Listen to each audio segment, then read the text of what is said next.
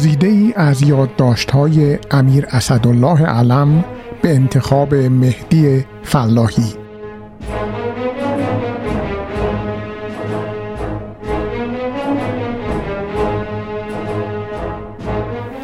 شنبه 25 بهمن 1354 گزارشاتی از امور اجتماعی عرض کردم.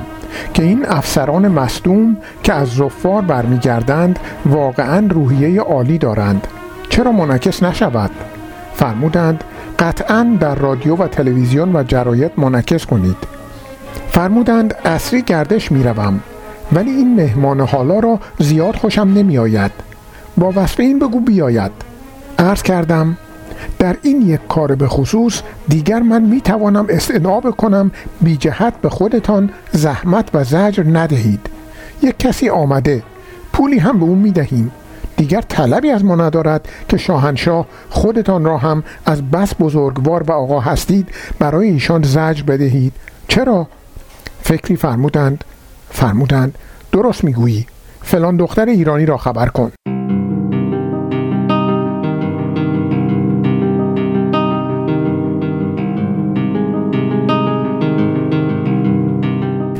شنبه 26 بهمن 1354 صبح قرار بود شاهنشاه برای اسکی به دیزین تشریف ببرند و من سعی داشتم مزاحم نشوم. ولی دیشب اردشیر از واشنگتن باز تلفن کرد که اولا جراید امریکا ایران و امریکا را خیلی متهم می کنند که کردها را رها می کنیم آیا جوابی دارد و جوابی بدهم؟ و اگر باید جوابی داده شود چه بگویم؟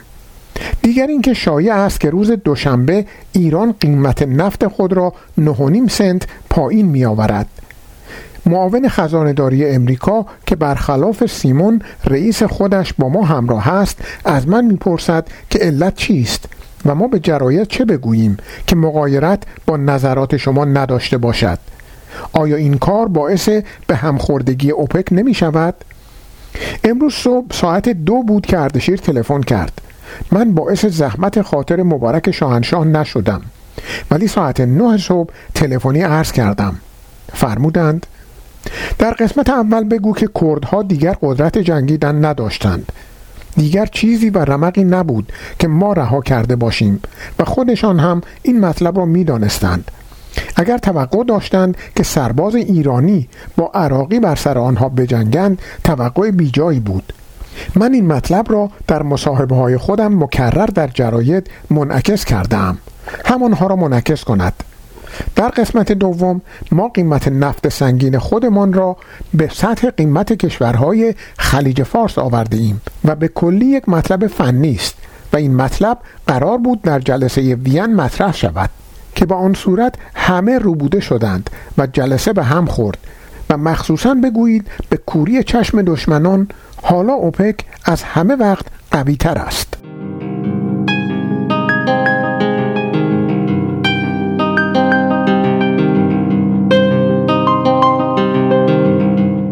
سهشنبه 28 بهمن 1354 امروز صبح تمام به کارهای جاری رسیدم. من جمله سفیر افغانستان را دیدم. بی نهایت از وضع داخل افغانستان نگران بود. به خصوص که گویا داوود خان درد کمر شدیدی پیدا کرده است که بیم سل استخوان می رود تقاضا داشت به خواهرش هم که از پسر پادشاه طلاق می‌گیرد کار بدهیم. از وضع پادشاه در روم حکایت می کرد که ملکه سابق خیلی او را ناراحت و دائما قهر و از منزل فرار می کند می گفت همین احمال ملکه در کابل هم شاه را از کارهای اساسی باز داشته بود. البته سفیر افغانستان از کمک هنگفتی که ما به همه خاندان سلطنتی می کنیم اطلاع ندارد.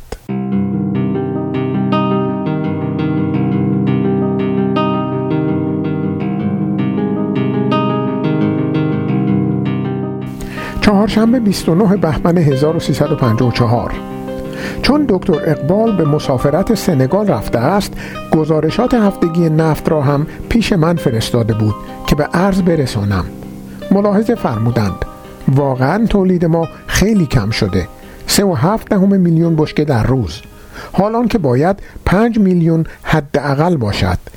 حال ببینیم کم کردن قیمت چه تأثیری روی فروش ما خواهد گذاشت. به هر حال در مسئله عجیبی گیر افتاده ایم.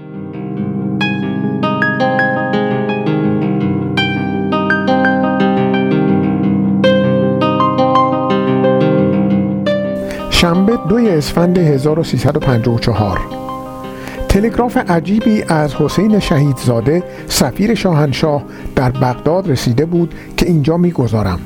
فرمودند تو که نمی شود به کرمانشاه بروی. او می تواند محرمانه از همدان تا حدود کرج بیاید و تو را ببیند.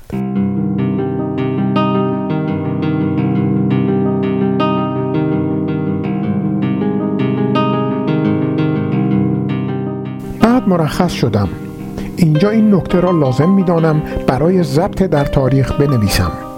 وقتی مرخص می شوم شاهنشاه با کمال مرحمت از پشت میز برمیخیزند و به این طرف میز تشریف می آورند و به من دست می دهند من هم دست مبارکشان را می بوسم و مرخص می شوم و شاهنشاه تا موقع شرفیابی نفر دوم اطراف اتاق بزرگ کاخ جهاننما قدم می‌زنند. شاید یکی دو دقیقه راه می روند اگر سر حال باشند. من در آن لحظه زمانی که از پشت میز تا دم در می‌رسم میشنوم که شاهنشاه پاشنه پاها را به هم میکوبند و من از این صدا که علامت سرحالی و خوشحالی شاه است لذت می‌برم. ولی اگر ناراحت باشند این کار را نمی کنند و در این صورت من کسل می شوم چنان که اگر در فکر تصمیم سیاسی مهمی باشند تمام مدت شرفیابی با انگشت محکم روی میز میکوبند و اگر سر حال باشند هنگام شرفیابی من پاها را روی میز می‌گذارند. باری امروز صدای پاشنه پا را نشنیدم و ناراحت شدم. گاهی هم که ناراحتی خیلی زیاد باشد موهای مبارک را دائما بین انگشتان می‌کشند.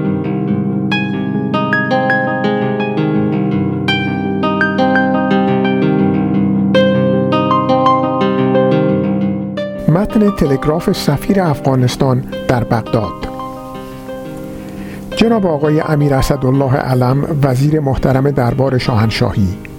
محترما به استحضار عالی میرساند شب گذشته استاد خلیل الله خلیلی سفیر افغانستان در بغداد به دیدار این جانب آمد. صحبت از وضع افغانستان و موقعیت رژیم فعلی پیش آمد.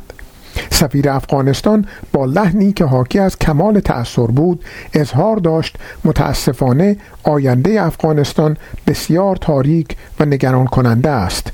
و اگر دیر یا زود پای سردار داوود خان از میان برود هیچ شکی نیست که کشور به چنگ عناصر کمونیست خواهد افتاد و کار یکسره خواهد شد.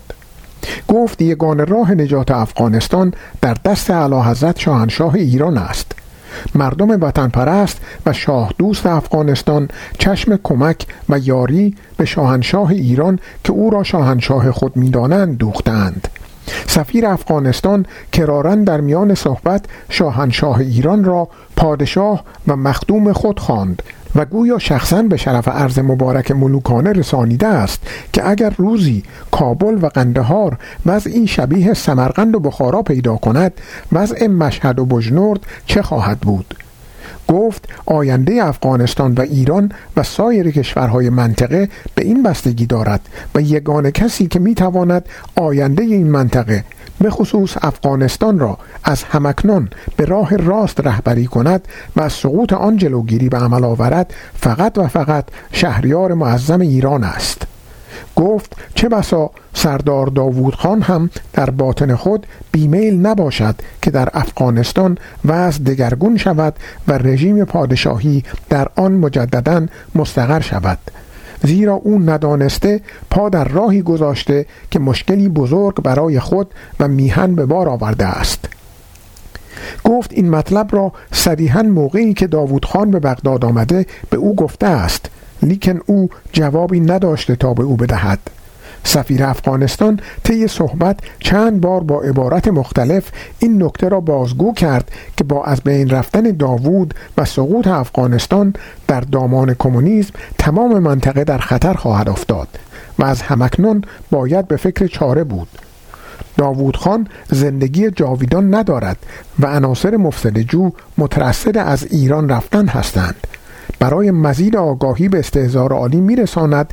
چون ظرف این دو ماهه این دومین بار بود که سفیر افغانستان به دیدن این جانب آمد و این مطلب را اظهار می داشت برای این جانب یقین حاصل شد که مایل است موضوع به شرف عرض مبارک ملوکانه رسانیده شود.